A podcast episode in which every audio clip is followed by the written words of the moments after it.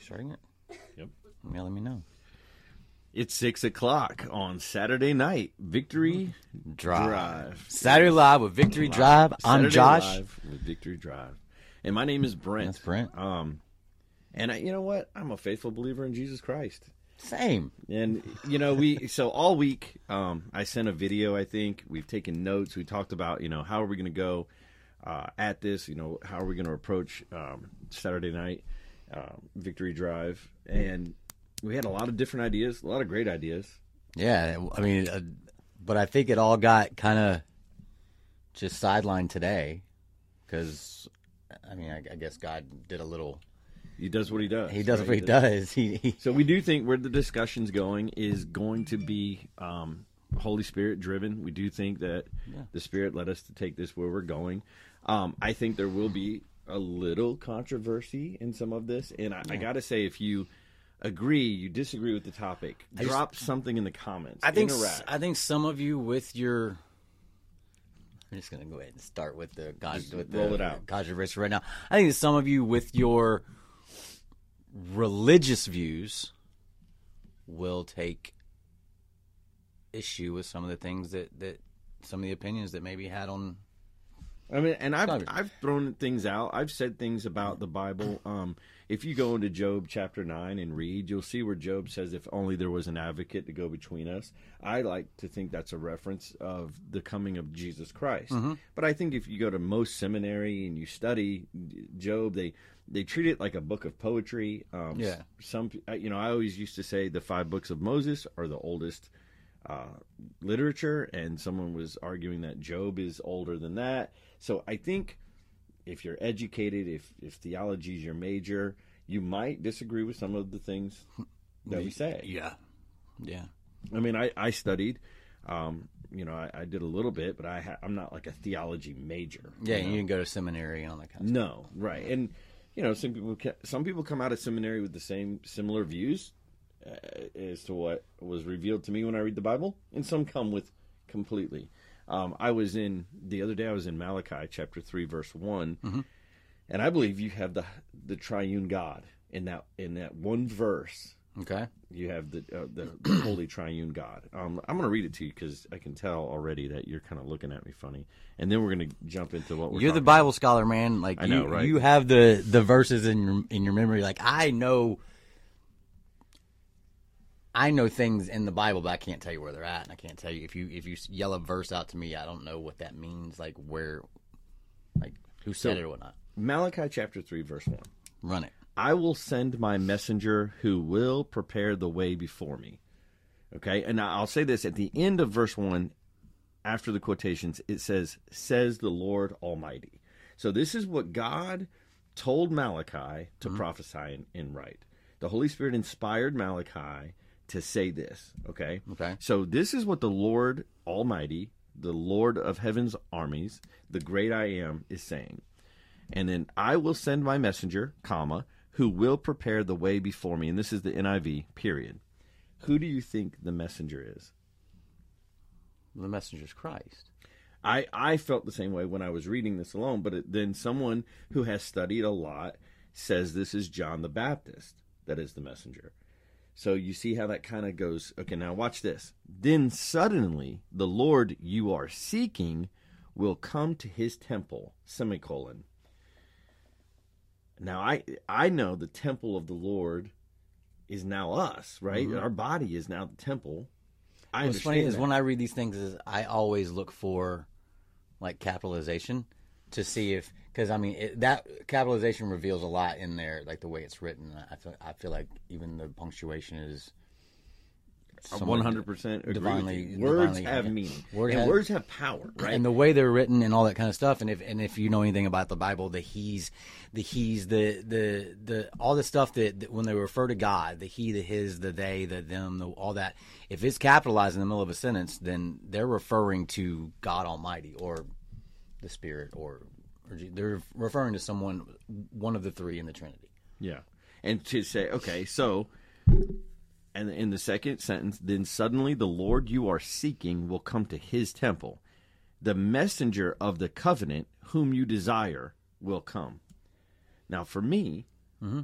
this is a mention of all three persons that is God. Okay.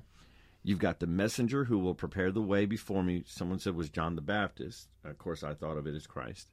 Then suddenly the Lord you are seeking will come to his temple is the Holy Spirit arriving into Jesus' body. So John the Baptist baptized Jesus. The Holy Spirit uh, descends into Jesus. Yeah. The messenger of the covenant is Jesus, whom you desire will come, says God who's doing the speaking. Generally speaking. God, the Father, the Son, the Holy Spirit, all in one Two line, three line verse. one verse. Yeah.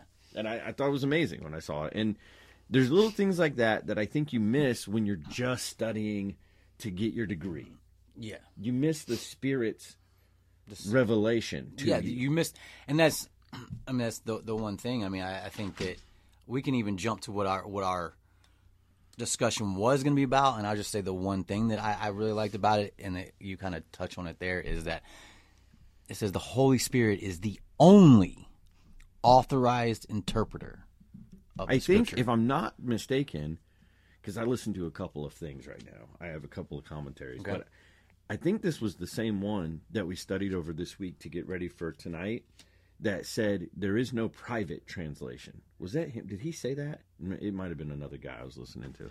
I don't remember. There is no don't think- private translation, meaning you're not going to get some special revelation that no one else is going to get from the Holy Spirit. There's no personal one person that can translate the Bible. The Holy Spirit. Yeah, I don't think he, I don't think that was him that Okay, said is that, that specifically. But again, but again, he did say that the Holy Spirit, like you're not going to, if someone is interpreting the Bible that without the Holy Spirit, they're not interpreting the Bible. They're giving you their opinion on the And if Bible. someone's coming to you with like a new, like this is new, Yeah. and different, Be careful. yeah, But I mean, like today, I feel like the Holy Spirit spoke to me and said, and and and through it, I, I- mentioned something to you, and through that interaction, Let's talk completely about this. Let's- completely let's- took over our. Let's talk about how you started your phone call with me today. So we were getting ready. we did some show prep. We had an idea. We- uh, We had a video. We were going to take some notes. We Yeah. going to talk about this specific video. Um, one of the, you know, I'll, we'll get into the video.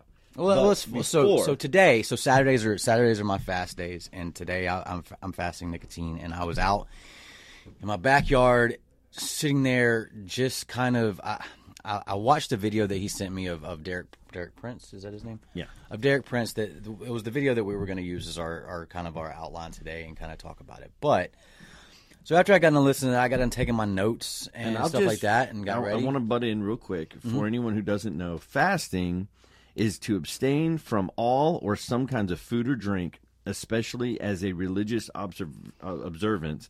Um, has also for a lot of us in the Christian American church, we fast social media. We fast. Um, we might fast video games. We might fast. We fast something that's got us almost like an idol. And Yeah. in this case, you're fasting. cigarettes. Yeah. Okay. All right. Um, so I'm out there, and um, I don't know if any of y'all smoke out there. If you do, then you, you understand me. It's It it's- had me, man. I would I would gather pennies together and walk in the snow. I think it was worse than probably any other addiction that I've. and so like on Saturdays, I'm I'm I'm real moody, and I'm real I'm I'm very introverted. Like, stay away from me. Let me let me have my time. And so I'm, I sit out in my, um, my backyard for quite a while this morning, and I'm just staring. And and the and God started talking to me for some reason about Ruth and Boaz, and I don't know why.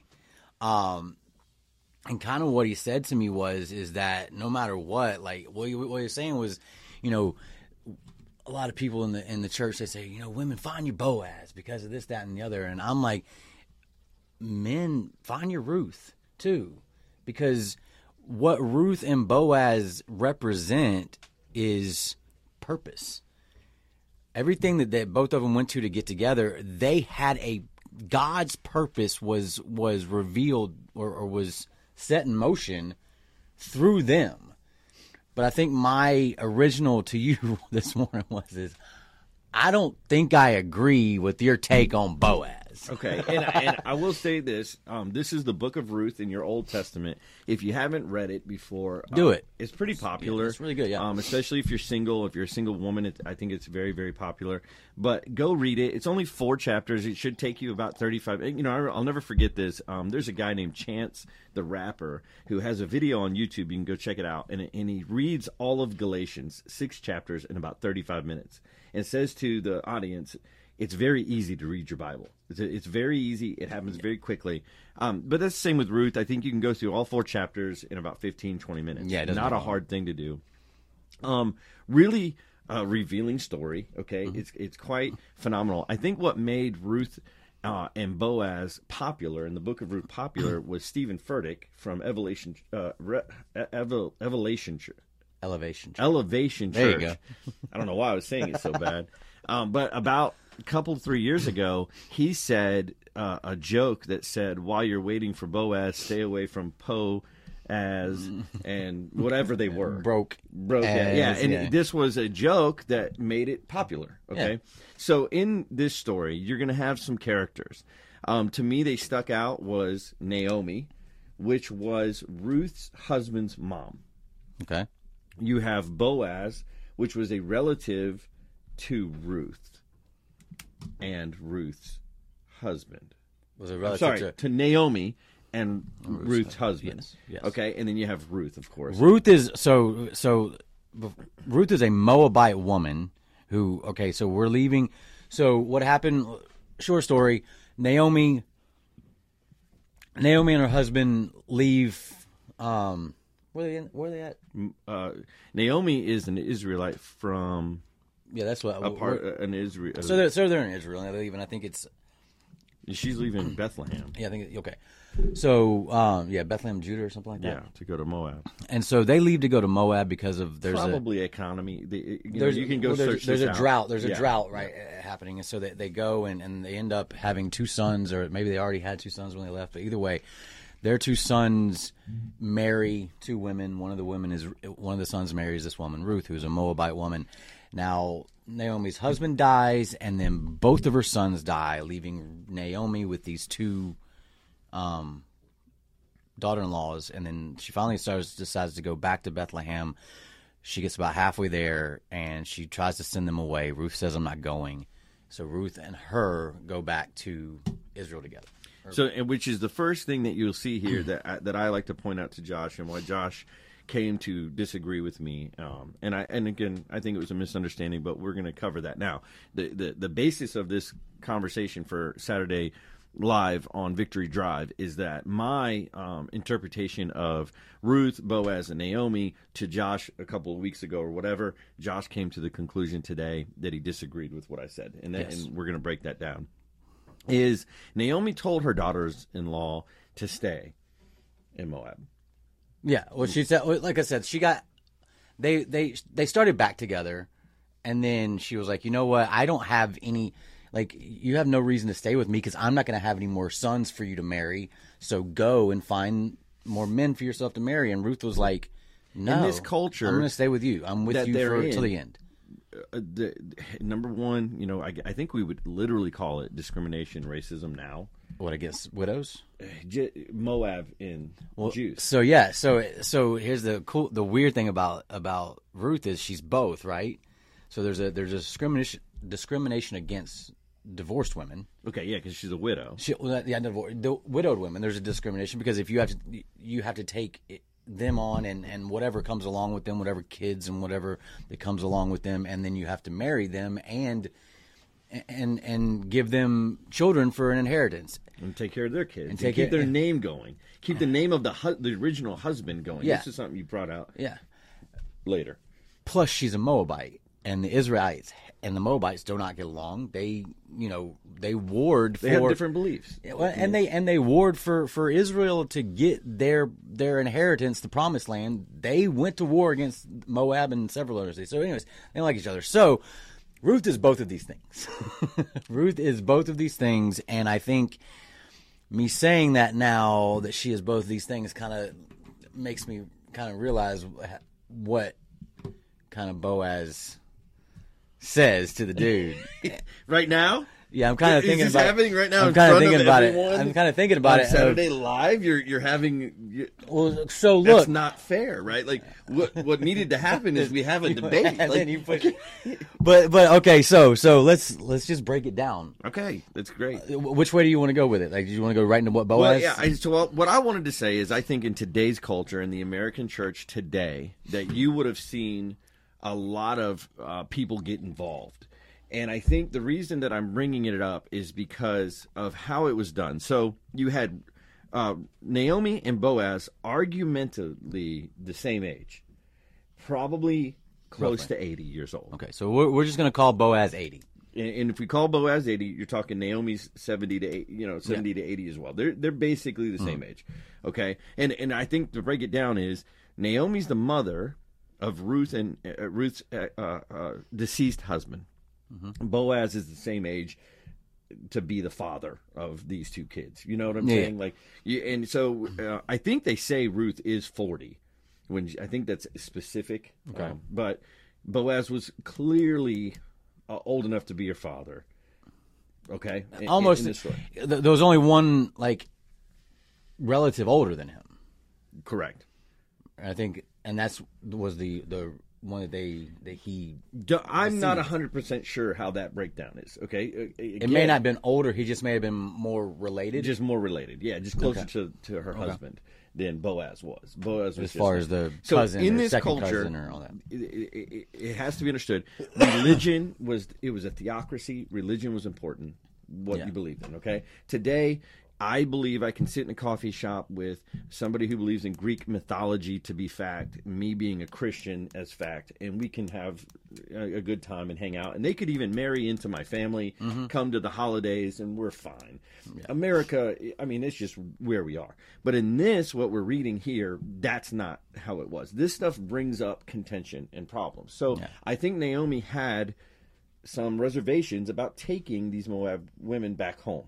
Okay. Okay. Th- th- that's why I think there were, there was some there. Number two, the Moab woman that Ruth was to follow Naomi, and they I, again, I I don't know if I just heard this somewhere or if this is in the Bible, but Naomi Ruth started to follow Naomi's religious beliefs as well as a Jew. Yeah, like she honored. It says it there. I think she she she honored Naomi, which I think that in in to me that means she you know like you said took on some of her religious beliefs, took on you know acted like she was her mother. Like you honor your mother and father. She acted like she was her straight mother, not just mother-in-law. Which is this is a big move. It's a big move. Yeah. Then she then she came from from Moab a Moabite back woman, to it's a big move. Bethlehem and started working as a native and, and, and was submissive and Mm-hmm. was honoring, like you used the word honoring. These are things that I would say you would look for. In a, i- i- these are you know things you would look for, but there was also more, right?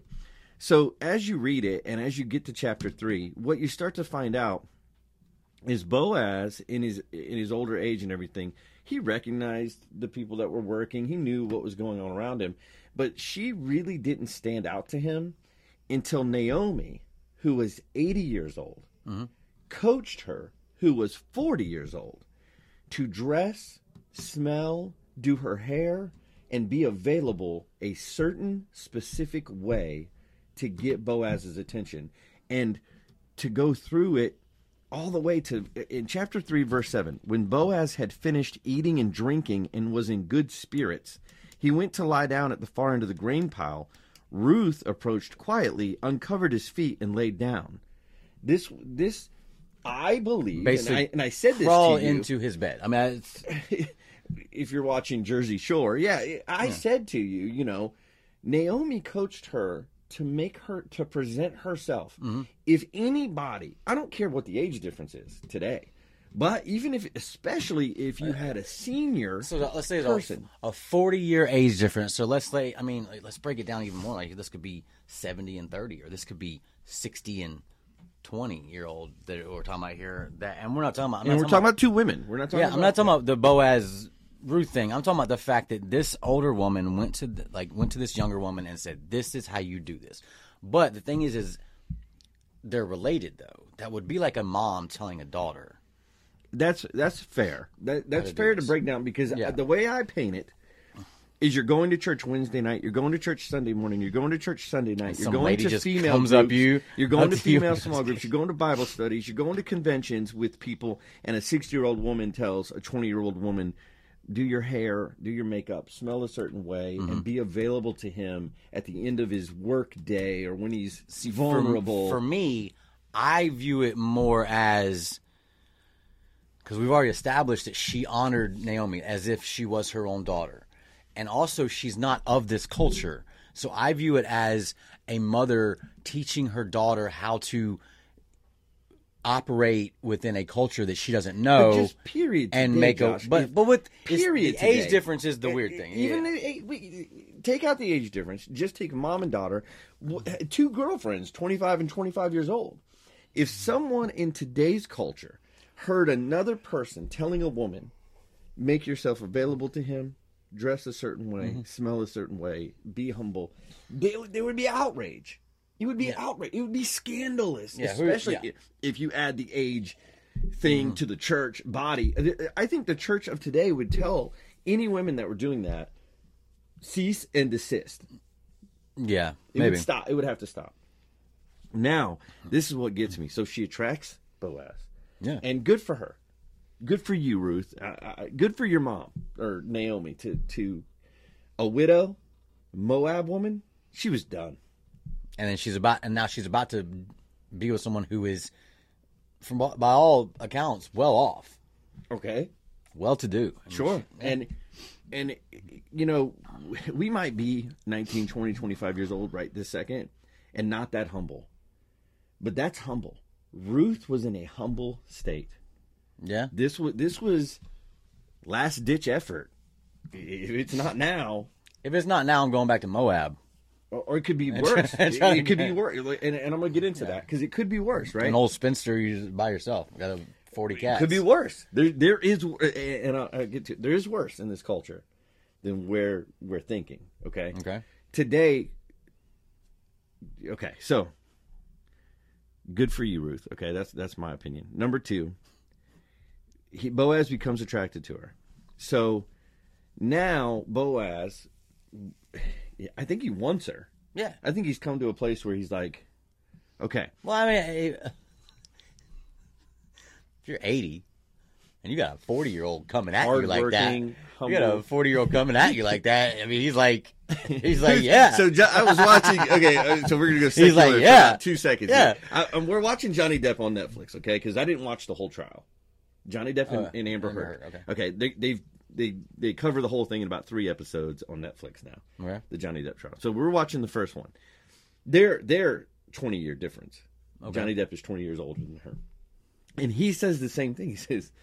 You know, I'm, I know I'm older. You know, I'm 40. She's 20, and she's beautiful. You know, and, and it, that's kind of the same thing you got here with Boaz, right? Right. He's like going, yeah, okay, wow. You know, This wow. she's forty. She just came like I didn't even do anything. She came at me and got in my. So I mean, yeah. I mean, Okay, so now we're in chapter four, verse one. so good for you, Boaz. Yeah. Well, meanwhile, Boaz went up to the town gate and he sat there just as the guardian redeemer he had mentioned came along. So hold on. Let's let's let's back up. In this culture, explain what a guardian redeemer is. I don't fully understand it all, but I'll break it down to the best that I can. Okay. And then you pontificate or whatever. Yeah. And if you're viewing along with us Yeah, live us- right throw now, us a comment. this is later, comment and interact and, and, and say, you know, anywhere you disagree with what I'm saying. Because I'm sure there's got to be someone Yeah, there's some. who has disagreed so far in the first 23 minutes of this. So, um, the guardian redeemer, as far as I understand, is is the next family member. So, if you and I are brothers, and I married Ruth, mm-hmm. and then I die, I think you would be the guardian redeemer. What's the closest one to you? Okay. It's the clo- I, I- from what I can tell, it's the clo- that's why he's saying there is one closer, there's one closer relative than me that you know I have to talk to first. So I guess it's just that's not how it works nowadays. You don't see that. and it, you know this is what made marriage so it's it's a big deal. Who you marry and how you marry and, and how they get along with, the their of the family too, because and- because if how they get along with your family, because if, if you end up dying, it doesn't happen. Well, it doesn't this happen with case, divorce. It's Ruth's with, husband with- was Jew. is with death. So they want to keep his yeah. name so going. she comes in, and somebody related to him has to. But I I don't Is think is, the- is is credited to. So the I don't think I don't think he's know guardian uh, guardian redeemer for Ruth. I think it's more of Naomi's house. Naomi's whatever the case may be. Line? He I has know. rights to stuff. but he- Yes. I don't know if he has to. Now I th- Well, no, it shows that he doesn't. right as we read it, You can pass it's like that on. okay, if I took over this man's stuff Mm-hmm. and then the guardian redeemer found out, he could take it back from me. Yes. So that's why? He has Boaz to Boaz had to go to the guardian redeemer ahead of him If, if first. Boaz simply because Boaz acted Boaz was, passion- yeah, yeah. but he was second in line. And if he had acted on passion and emotion and just attempted to marry Ruth and take her stuff, her uh, ex-husband, I mean her uh, widowed husband stuff, this man could have came in. So you're saying that. So what you're saying is, is Boaz could have gone about it a, a, a nefarious, bad way, but he didn't. he went to this man. I personally am about to break this down.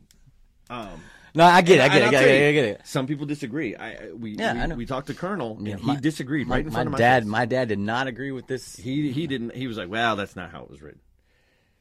And that's I think seminary teaches us this way. Yeah, not. Yeah, that's not what they meant.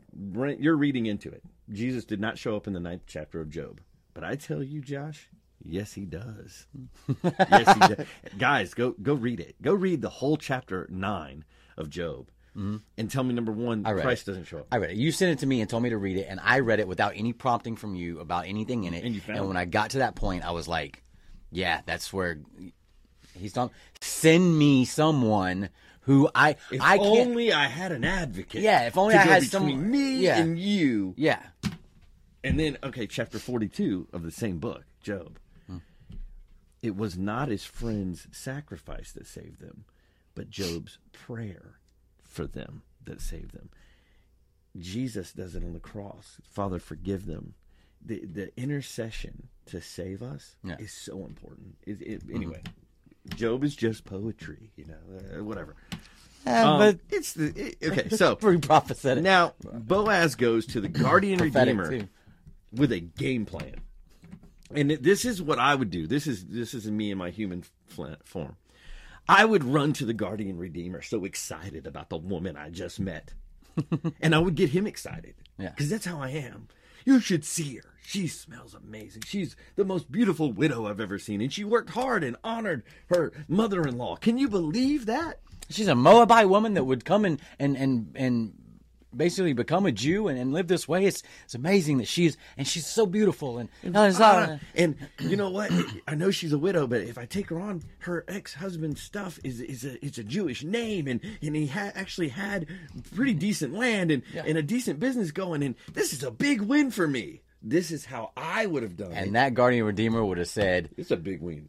Win for me. Because I'm gonna take it. And that's another thing for me. I may have ran straight to Ruth, going, "You're so wonderful and beautiful. I, you have just limited time to get out of the situation. Let me. I'll take care of you. You won't be Mm. a slave in my house. You won't. You know."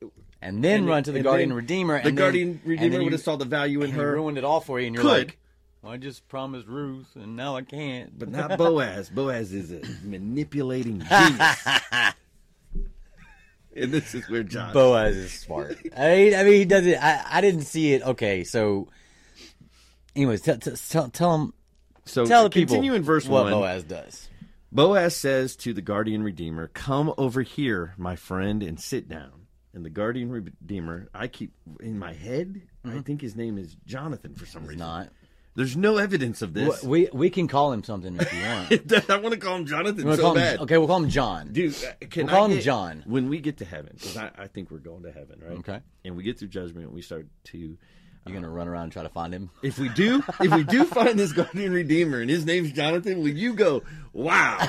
will you testify with like me? revelation, man, revelation. Holy So Spirit. much for seminary when The you're Holy Spirit in heaven. spoke to this Okay. man. So, um, yeah, I'll, I'll, so Jonathan, I'll, Jonathan I'll went over and your sat down with Boaz. Okay, no, the guardian redeemer went and sat with Boaz. Verse two, Boaz took ten of the elders out of the town. Okay. I got names for them too. No, ten names. I need you to remember all eleven names. Dopey, sleepy, doc. uh, and they did so. Then Boaz says to the guardian redeemer, Naomi, who has come back from Moab, is selling the piece of land that belonged to her relative And there it is. This isn't him redeeming Ruth. He sold the he sold the land. This is this is redeeming Naomi. Naomi's land. He left Ruth out of it. He didn't even bring her up. But what I'm saying is Ruth is only part of it as but it's still Naomi's land. So I don't understand why he's not he doesn't have to take on Naomi and continue her bloodline. Or the bloodline of Elimelech. he comes up to the Which I guess redeemer the I guess is and basically starts out by saying, "Hey man, this is happening, and you are the next in line to take advantage of these things." Mm-hmm. I don't. I want to be free and clear of any drama, any problems. I'm, just, I'm letting you know what you're in This is- line for. What do you want to do? I thought I should bring the matter to your attention and suggest that you buy it in the presence of these seated here, in the presence of the elders of my people. If you will redeem it, do so. But if you won't, tell me so I know, for no one has the right to do it except you, and then I'm next in line. And as any businessman would, I'll redeem it. any smart Israelite would, I will redeem it. Mm-hmm. And then I Boaz think- said, I think "Great." Funny. I think it's funny here because yeah, he said, "I thought I should bring the matter to your attention and suggest that you buy it in the presence of." everyone sees that this is fair. When you find out how beautiful and awesome Ruth is, you already agreed. right? Yeah, I'm, I'm sorry, it's not nefarious but it's manipulation. it's well, I mean, what you'd call it in American is, is business. I'm gonna get it. As It's soon as I'm done, as soon as It's business. It is. it- but when I make this, when I make a point, because I'm gonna make a second point. My first point has been made. Naomi and how she coached Ruth to get here Mm-hmm. wouldn't fly in the American church today. Okay. No way. I'm gonna make a point about Boaz too and what he's done here. So, if you redeem it, do so. But if you don't, obviously the guardian redeemer, who I'm calling Jonathan, I will redeem it. He says, very boastful and proud. And then Boaz said, "On the day you buy the land from Naomi, you also acquire Ruth, The, Moabite. not the practicing Israelite, not the honoring beautiful. And I got you. I got you here because because I mean he's The he, who is she? She's the Moabite, the dead man's widow. Yeah, that's all it says. In order to maintain the name of the dead with his prosperity, with his property. He sold Ruth to As be lower value than what Sorry. he really saw her as. yeah, I don't know if he cared that much about her ex-husband's or her dead husband's business. I think he wanted Ruth. I mean, so that's uh, the way they say women find your Boaz is they they do it as a romantic thing, and that's kind of in in our And our I'm not minds it. our not- minds I'm these days. That's find your Boaz. that's a I'm roman not. that's a romantic thing. That He, doesn't have to be forty he years does older what he you. does. He doesn't. You know, I'm, not, I'm just. Yeah, he doesn't. Have to, he does what he does because he loves her. And he's a And he- stand-up and he guy. wants to be with and her. He has. He. You know. th- He goes what about it. he goes about it the right though. way, but he sells it a different way. Does that make sense? Find your Boaz is suggesting that he's already wealthy. And I don't. I don't like that. I don't. I don't think that's what it is. I think it's find your Boaz who will do these things, who will honor you and and and redeem you and all. Yeah. Find your redeemer, yeah. Jesus Christ. Jesus Christ. Um. so yeah, he sells it down the road. He sells her like the Moabite, the widow. The dead man's name has to keep going if you do it. And at this, of course, Jonathan, the guardian redeemer, said, "Then I cannot redeem it, because then I might endanger my own estate. You redeem it for yourself, because I cannot do it." I think that we don't really know if Jonathan's estate would have been damaged by him redeeming it or not. We don't know. I don't see. I That's mean, definitely how Boaz sold it. why would Boaz? Why would it be damaged? Oh, uh, okay, so Boaz isn't looking at it like his will be damaged. So what's the? I don't understand where the damage comes from. It's Boaz selling it that way. He Okay, I mean, Ruth was you know what? I'm I'm just gonna go ahead and say it secular. Ruth was a dime, y'all. how do you know? At no point does it say She was Ruth submissive to her mother-in-law. Oh, She honored her mother-in-law. She worked hard. She was obedient. yeah. Sorry, I was, I, I was, I went, I went even farther secular and said if she's a dime, I don't know what she looked like, guys. I have no idea what Moabites look like. I don't know, you know, but I just saw her as being she was hot. a, she was because she was was a, a, dime. she was a uh, uh, She was a catch. she was a mint. She was a stand-up woman. Yeah. Okay. Um, they change sandals and they do all this other stuff. And then Boaz announced to the elders, Today you are witnesses. I've bought from Naomi all the property of Elimelech, Kilion, and Mahlon. I have also acquired Ruth the Moabite, Mahlon's widow, as my wife, in order to maintain the name of the dead with his property, so that the, his name will not disappear from among his family or from his hotem. Today you are witnesses. Check and mate. That's what he did, okay? And now, and now Ruth walks up, and the and Jonathan's like, "Wait, wait, wait, she's gorgeous!" And and Here's Boaz the- like, I'm gonna- "Nope." I've got a little more evidence that, that Ruth was a dime. In verse 13, Boaz took Ruth, and she became his wife. When he made love to her, the Lord enabled her to conceive, and she gave birth to a son. She was a dime, bro. Okay. I'm just telling, telling you. Praise be to the Lord, women said to Naomi, who this day has not left you without a guardian redeemer. May he become famous throughout Israel. He will renew your life and sustain you in your old age. For your daughter in law, who loves you and who is better to you than seven sons, has given him birth. So then now, uh, Naomi so, so, so so now they're saying that the birth of this child.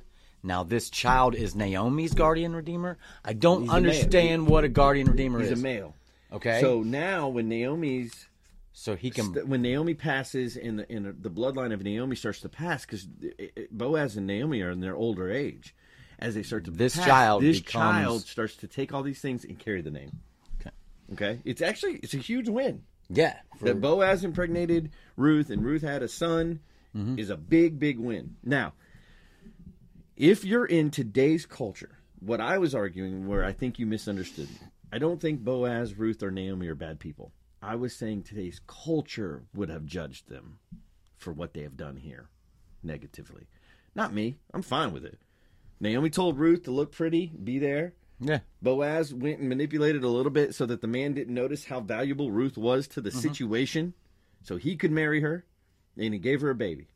He obviously was in love with her. And through He that baby- obviously was attracted to her. There's no way this had anything to do Yeah. with Elimelech or his son's land. This had everything to do with him, Boaz, being married to Ruth. That's wanted what to be with Boaz and, wanted. and that's what they're when they're saying why? find your Boaz. They're saying find a man who, wants, wants, to, to be, be, with and you why, and he's willing to manipulate and go to, to okay now also why um did boaz uh, uh, what, what was i going to say dang it i lost my i lost my so what's the so what's the importance here though? What's what?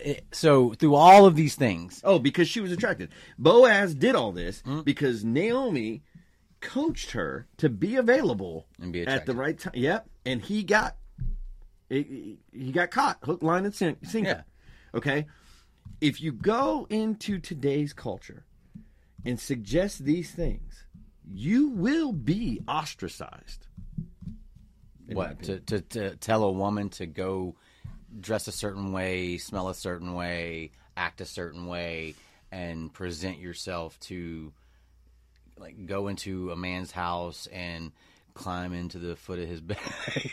you can't tell them to do. Yeah, Yeah, you, you know what I'm saying. Yeah. and, and and the same thing with Boaz and his business ethics and the way he handled getting this stuff. A lot of people would argue that he didn't want Ruth and he wasn't in love with Ruth. He wanted the money, and he wanted the estate. Well, a lot of people, but I think I, if you, saw this on it. paper, if Yeah. you saw this on paper, people would go, hey, Boaz wasn't. yeah. At the end, they gave the son to Naomi to raise. That's another red flag. Boaz doesn't want to raise the kid. Like what? Give it to an eighty-year-old woman to raise? Oh man, but so, but we say all that to say this. What does it? What does it lead to? Though Okay. I think uh, I, I mean, if y'all First don't know the first, story, I'm going to make of- this. I'm going to make this very personal. If you're dealing with a Christian who had a bad background and they're in recovery and they're coming out of a lot, there's there's people that have been taught and did know Jesus and made wrong decisions and are suffering the consequences. There's people that never heard this news and have consequences and they're being redeemed and recovered from it. There are people out there right now that are manipulating Business. businesses. There are people out right there, women out there right now that are manipulating men, men that are manipulating women. There might be women out there now that are not necessarily widows, but maybe divorced two, three Mm-hmm. times, maybe children from each marriage. There's a lot of scenarios in America. within this story that could be possible. so But what? But if you judge according to what your understanding is and your belief system is and what you learned in seminary and how the Bible was revealed to you, you could be missing the gospel of Jesus coming from a story, a mm-hmm. recovery story. There's many recovery stories where women have more than one kid out of different out of different marriages or even relationships that weren't marriages who end up marrying someone and the gospel comes out of this. Finally they found their Boaz. They find a Boaz. And the reason I'm saying it and comparing it is at the end of this story, they give you the genealogy of David. and they don't there's not many other stories in the bible where this like they give you the, just a random genealogy at the end of it Yeah. but And I, this one's very important I don't care who you are and how you like to say, oh, King James and the Bible's this, and they want to control people. No matter how this came to be Mm-hmm. this way, I believe the Holy Spirit inspired the whole nine. The, this end of this makes no sense in trying to control the masses. Yeah. This story would have your masses out of control. You've got a widow following her, you know, a Moab widow following the an Israelite woman home, Yeah. practicing the Israelite beliefs. You got an Israelite man. Taking this moabite lying to get this moabite woman or I don't know if it's lying, but manipulating to playing to- the game. yeah. You're playing the game of business. lying by omission Marry her. until you say okay and then boom gotcha There's a whole lot here that would cause the cha- the masses to go into chaos. Mm-hmm. This is not this this story was not created to control the mass. It makes no sense. And then to add at the end, Perez was the father of Hezron. Mm-hmm. This is boring to you. As I go through this, you're going to go, "Oh, he begat, he begat." I don't want to hear about he begat. But pay attention. Just pay attention. It's funny because there's all those begats, begats, begats. They're, they're they they they're not fun to read, but they all have a purpose for being in there. George Washington, A lot of them, had- Abraham Lincoln, yeah, they all had a purpose for being in there. John F. Kennedy. Do you follow them? You're like, Barack oh, so that Obama. follows it right to there. Okay, it's it's crazy. Anyway, so go ahead. Perez was the father of Hezron. Hezron, the father of Ram. Ram, the father of Amminadab. And I think that's why it's hard to read because with some of these names you can't even pronounce. So you're like, never mind. I don't even want to read this. Well, Amminadab. Eminem Amminadab was the father of Nishan. Nishan was the father of Salmon, not the fish. Salmon was the father of Boaz. Okay? So that that genealogy goes all the way back from Boaz up to Perez. And it was very important to this culture to keep this genealogy. W- Today we don't care. And I, I'm going to tell you as a my last name's Witcher. Um, that's why if you hear someone call me the nickname Witch, it's not because I'm into witchcraft or sorcery. Yeah. Um, it's because my last name is Witcher. And what I've learned about the Witchers, just out of whatever reason, I, I'm, you know, people have looked up our bloodlines, our my daughters and stuff care about this stuff. Witchers in Pennsylvania made clothes, like tailors. Okay. They came from England. Okay. This stuff matters to me. I care. Yeah. So so in this book, that mattered to Ruth and It was a Boaz. big deal. This Yeah. was a big deal to keep this going, okay? So Salmon, the father of Boaz. Boaz is the father of Obed, which would be Naomi and Ruth's son, well. Obed. Okay. So they call it. You're, we're calling it Naomi's son too Well, because he was the what redeemer. ended up happening is Ruth gave Obed to Naomi to raise. because he was the redeemer. I don't know why. Naomi took the child in her arms and cared for him. The woman living there said, Naomi has a son, and they named him Obed. He was the father of Jesse, the father of David. Boaz, the father of Obed. Obed, the father of Jesse. Jesse, the father of David. And do you Now know we go- what comes out of David? Now we go David to Solomon. Oh, there's a whole bunch of things to David uh, that come out of David, but the son of David, the son of David. The son of and man. And he's called that the son of man. all the way through. The gospel comes out of this widow story. yes. This Boaz big business. This Boaz. This is. I'm gonna do things a little bit, a little bit not this is not Matthew cool, not- chapter not, 1. the right way and whatever, whatever. But God took all of this, call it which one, deceit, a little, you know, not totally truth, lies by omission, all these things. He took, and he made it for good, because that is This what he is does. Matthew chapter 1 verse 16. Jacob, the father of Joseph, the husband of Mary, and Mary was the mother of Jesus, who is called the Messiah. Jacob goes all the way back to David in verse 6. Mm-hmm. Jesse, the father of King David, was the father of Solomon, whose mother had been Uriah's wife. And from verse 6 to verse 13, they tell you how it gets to Joseph, and then Joseph being the father of Jesus Christ. The story that you're judging right now, Mm-hmm. because the man has tattoos, the woman has piercings, she's been divorced twice, and now she's saved, and she's trying to walk this life, and she's getting remarried, and she's got a bunch of children. The gospel is coming out of these recovery stories. They she That you there disagree. is somebody out there that that woman is going to touch and bring to Christ. There's somebody out there that that man is going to touch and bring to Christ. The and and you don't like them and you don't even know why. You just have these little things that you see like like you said. They're just you were or- born and raised in a, Yeah. a church that didn't do that. yeah. I and- don't know. It's America. like I said at the beginning, your religious views and traditions are going to go against some of this. And it's, we have to get past the religious thing and get to the kingdom to the kingdom. thing. to, to the kingdom. Again, I, thus the reason I believe we have so much scripture that tells us to be careful. I understand if you are in your church and someone is leading people astray with drinking, drugs, sexual immorality, rage, and vengeance, and trying to, then yes, stop and correct them. I, I don't want to see any division in the church. I, I, I, I get it. I understand. If someone's being idle, disruptive, we are called to correct it, to stop and correct it. And then we've been told in the gospel how to do this. Okay, how to gently, by yourself, one on one, pull somebody and try to stop it. If that doesn't work, get a couple people to pull them and say, "We've noticed that this is the behavior." If that doesn't work, get the body uh, uh, as as a whole. But you're not doing this to kick people out. You're not doing this to be correct. You're not doing this to win the argument. I keep hitting this. I'm sure I'm It's probably awful. banging, but eh, so sorry. Tune in next week for more bumping the mic.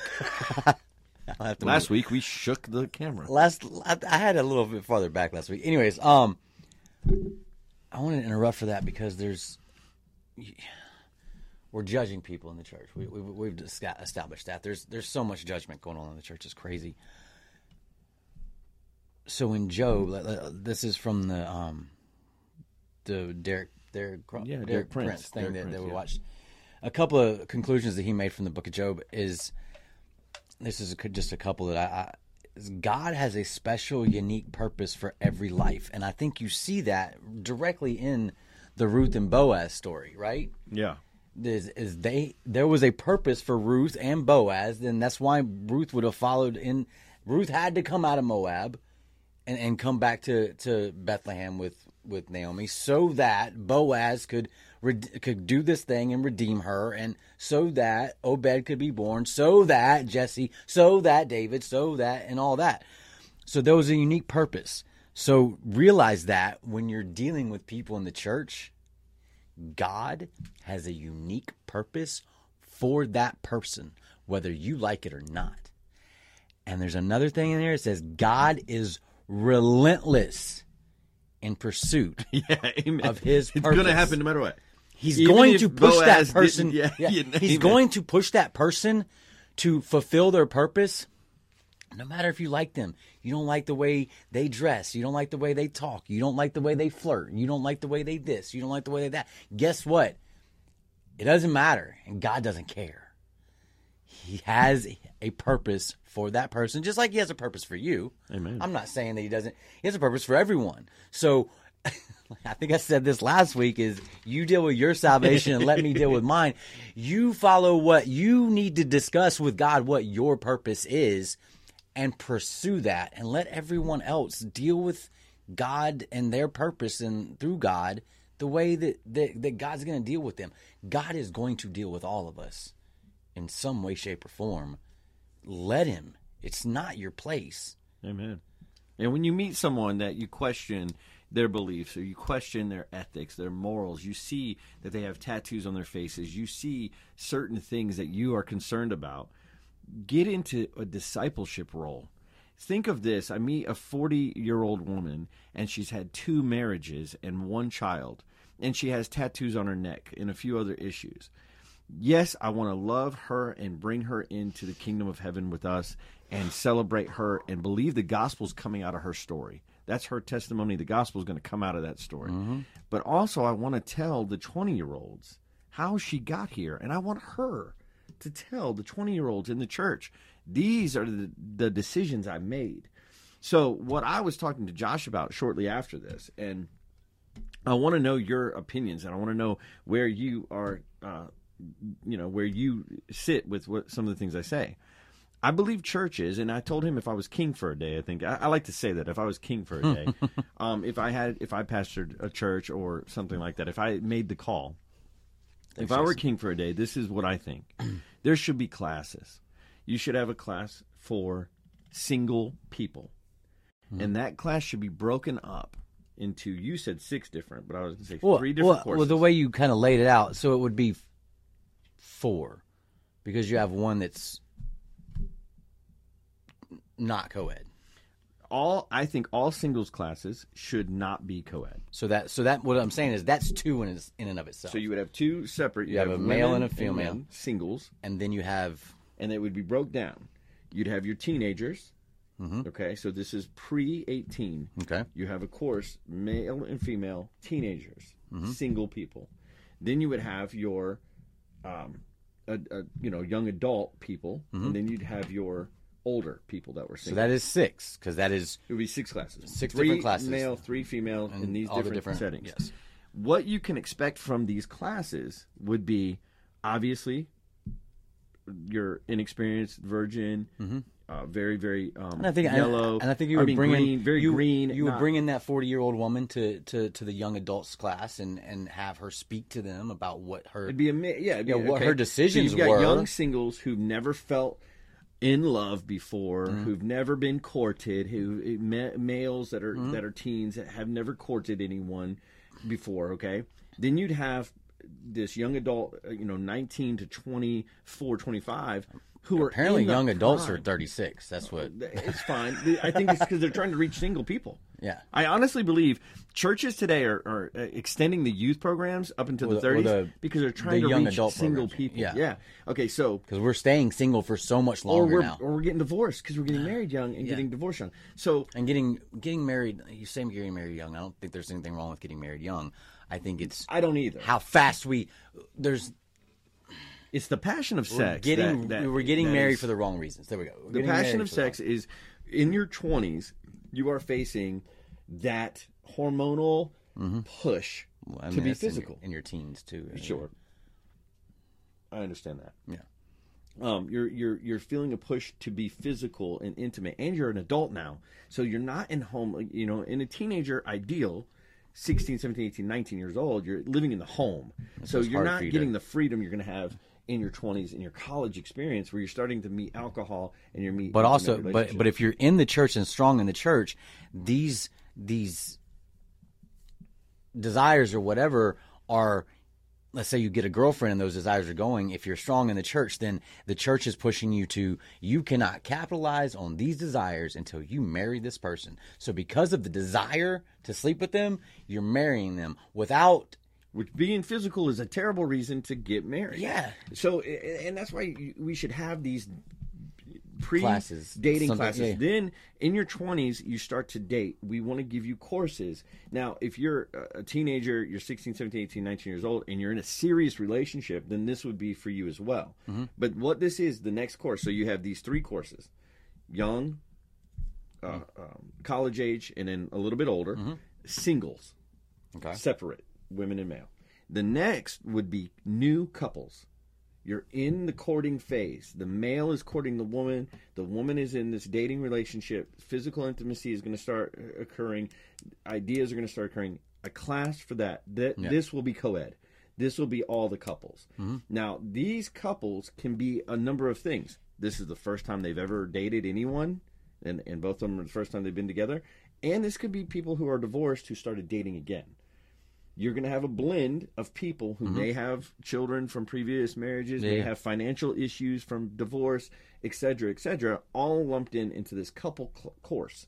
Okay. And it's a course on dating, courting, Just the staying early stages of dating. yeah, staying out of physical intimacy. And what have you already started, and, now you have to be and celebrating creating back up. and creating friendships, creating a, a solid foundation yeah. of friendship with the person you're dating. If this is a person, if you're in, if you're dating to to get married, like you're you're like Yeah. you're not just dating to date, like you're dating with Dating to purpose. get married, yeah. Then when you find somebody, I, building a friendship is is is a really underrated thing. totally. And it's I agree. why if you take the if you take the sex aspect out of it, and don't get me wrong, my past is not. I'm I'm a 43 year old man. My past is checkered. Okay, my past is cluttered with all kinds of crap and and, and kids and, and stuff like that. So I'm not preaching from from a place of, of righteousness here. I'm just preaching from a place of It is not preaching. This Knowledge. is a suggestion Yeah. on Saturday Yeah. Live with Yeah. Victory Drive. Was just- and, and we want to see your interaction. But what I'm saying is is that is that friendship is very overrated in in these relationships, and if you take the sex aspect out of it, it is so much easier to build a friendship because what else are you building at that point? Realistically. I mean, granted, you're trying to build an intimate relationship with this person, but you're taking the the extreme intimacy intimacy out of it, and you can have an intimate relationship with a friend that's not sexually intimate. It's just intimate. Like I love this person. Like I love you. Like, Praying, I- man. Praying is one of the most intimate someone, thing I've yeah. ever done. Yeah, and Absolutely. so and that, that's why I said uh, you know, Listening to you call me, man, and tell me your first real spiritual experience that you noticed with the bees in the yard Yeah. and the Lord removing them so you could finish the that's job. And then intimacy. they come back. Yeah. That was intimate to me. Yeah, and I that's- was that's- I was 25 miles away, 30 miles yeah, away and on so the phone. so you can have intimacy in a relationship without it leading to sex.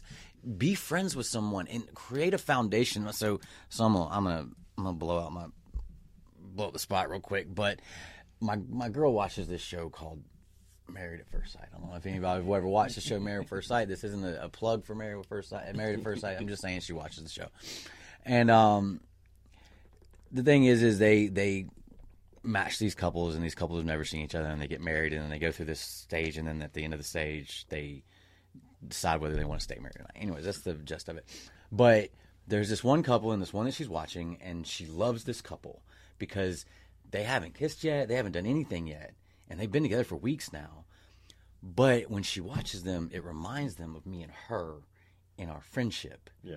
because they're they're cutting on each other, they're they're cutting up, they're they're whatever, whatever. But their their interaction is is so friendship based, and it shows, and, and, and it the the the female in it is the one who's like kind of keeping the the kisses, all that kind of stuff away, and she's like, she's like, I want to create a connection, and that's that's what I'm saying, create that connection, that connection that that connection is what is what make love makes love grow. That intimacy will make your love grow so strong before you even have sex with someone or whatever, whatever. That when that the sex just becomes the the physical nature of it just becomes a bonus. Like that's just a perk at the end. Like like have the the the the friendship, the the relationship, the intimacy within just the that friendship realm is is so much better. It's and and that's what's going to last you because guess what? I just gotta, I gotta that say, physical in- attraction physical- is going to fade. physical intimacy and i think we, this is why i think there should be courses and classes because what you're talking right now is so much ahead of, of a 20 something couple okay physical intimacy brings in religious beliefs and i think it's very important if you're a male and you're in the church and you love christ and mm-hmm. you're you've never been in a relationship before that you have the confidence and the boldness when you see another christian woman serving in the same areas you serve to be able to go up and say hey you know, I see you serving. I'm always around you. I'd mm. like to get to know you, you know, what, et cetera, et cetera. And a I- lot of Christian males aren't there. Well, they're scared. They're afraid because of culture. Well, because this culture makes it creepy. It's creepy for you to do that. It's not creepy to walk up and talk to a woman. That I mean, that's what we used to. We used to have to do that. There was no, there was no Internet dating. Tinder and any of that kind Yeah. of stuff. Yeah. It was you had the only way that you were going to get a girlfriend is to walk up to a girl and speak to her and flirt or do whatever it is, and we called it game. and you had to take it. Sometimes call you it. took it. They call it Sometimes Riz you- now. I don't know. You know, one time, yeah, Riz. One time, I, you know, Riz, a girl who had a boyfriend.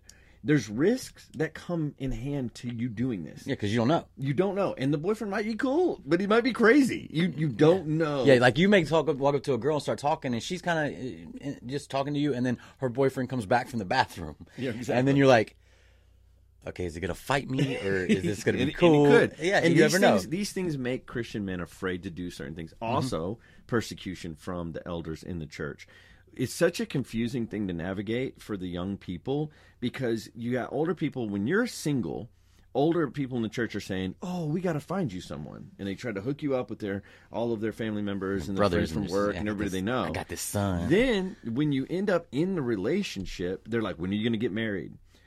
But if you're trying to figure this out on your own, you're getting a lot of different criticisms Yeah. uh, of how you're doing things. You know, if you get into a male and female relationship with no physical intimacy, just friendships, there's elders in your church who believe he's playing her or she's stringing him on, and they get they start criticizing. But let these two grow so the gospel can come out of them. Yeah, like let this, is what we're trying to create here, right? Like, Right.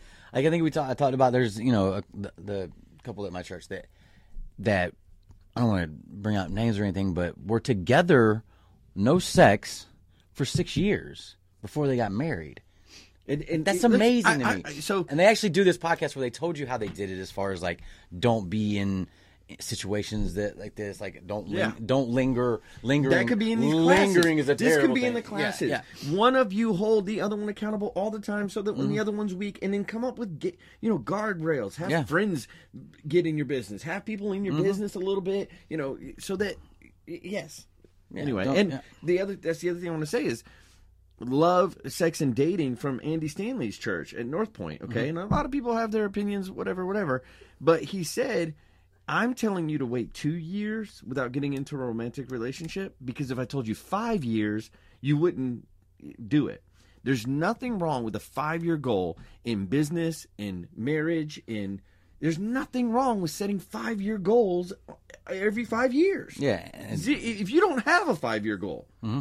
set one now in your in, in- physically, in your flesh, in your religion, in your- yeah. spiritually, mm-hmm. i- in your you know in your relationships. There's nothing wrong with a five year goal Yeah. of this is you know and to wait five years before you have physical intimacy.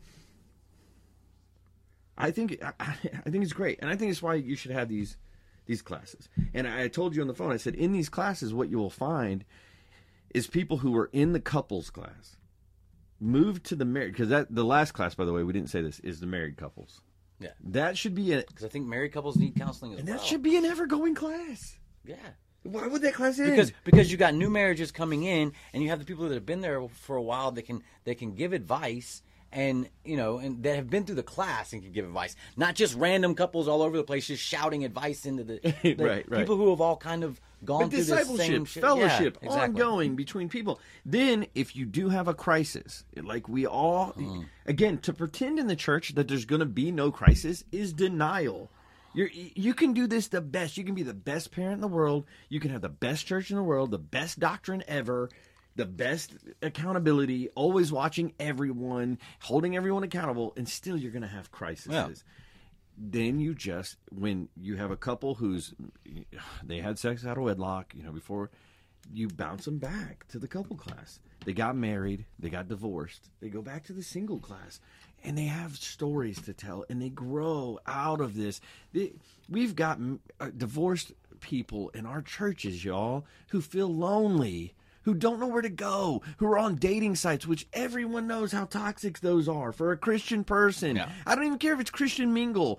Th- this is so toxic for a Christian woman to be on, and very toxic for a Christian male. This is Yeah. not the place for uh, Christian relationships. Is not not- online to flourish, dating. yeah, It's not. It's there. It's in the body of Christ. It's where we're serving. Mm-hmm. It's it's right here local. It's not on these dating sites. And we've got people that they deserve to be in the singles class.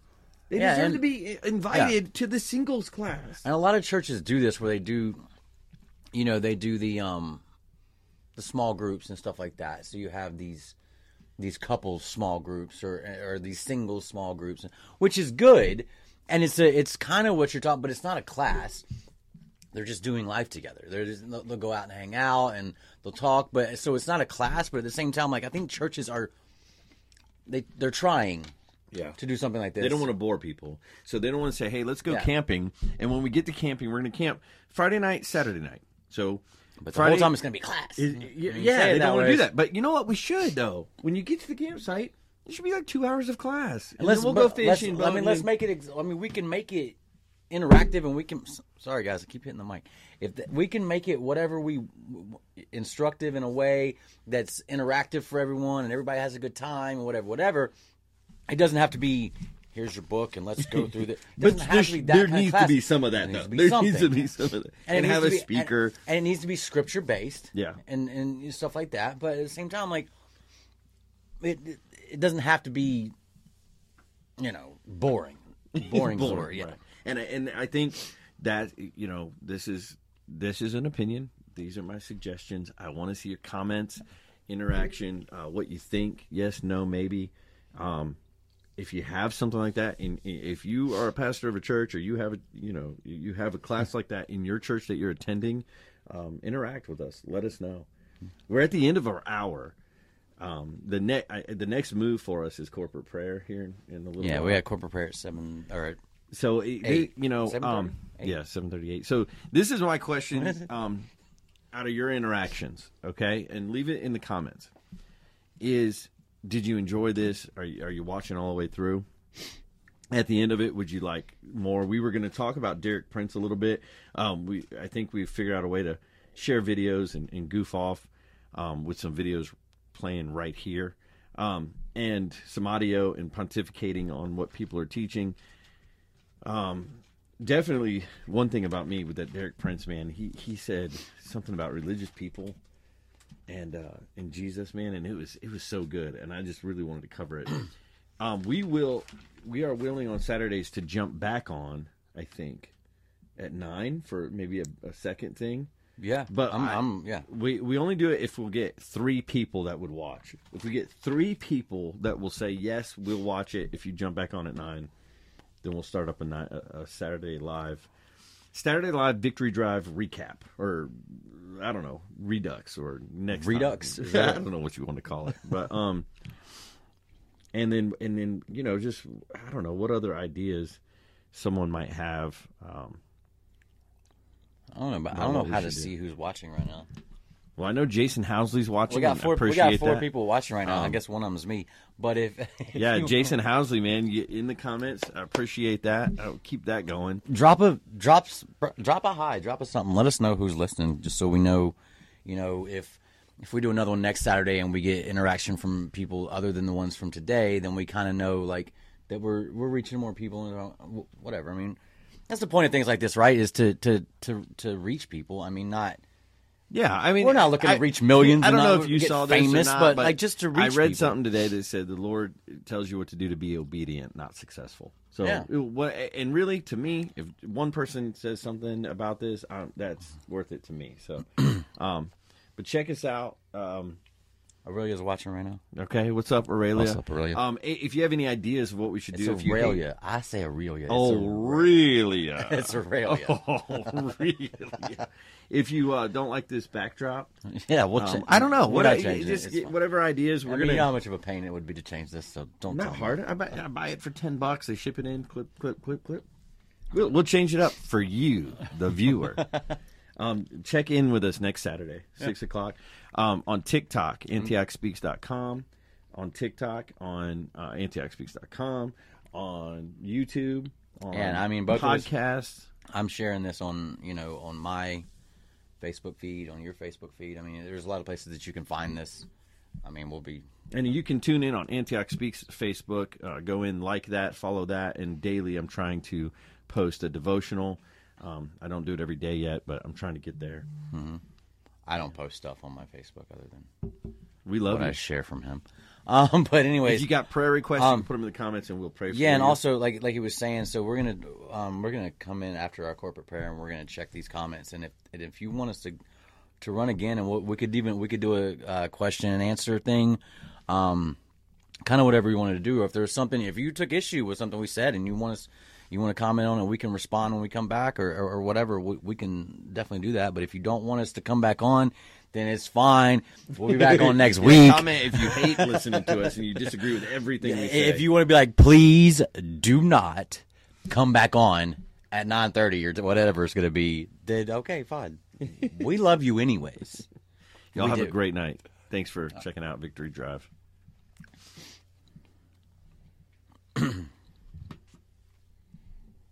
we had some uh, interaction, man. At least five. Likes and stuff. I must go to the bathroom though. This is awful for. I was prairie dogging the entire time, clinching my buttocks. Who's Kyle J. McCall? Do you know who that is? Yeah, that's my buddy from poker. He used to come to uh, your games before COVID. Black dude, tattoos all over him.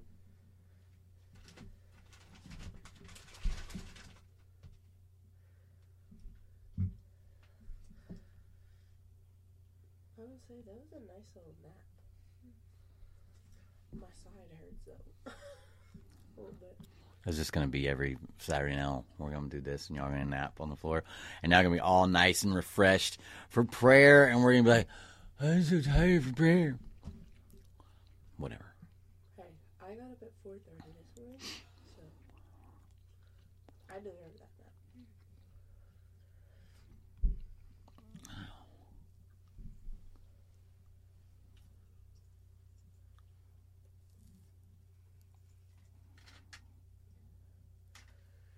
I was waiting to see how long it was gonna take him, and if he was gonna make it or not. I knew him eating that food, he's gonna poop so soon. Well, I mean, that's you know, anytime you go to a buffet, you should assume that you're gonna. I was like, you're not gonna go to the bathroom before you start this thing. This is gonna be interesting.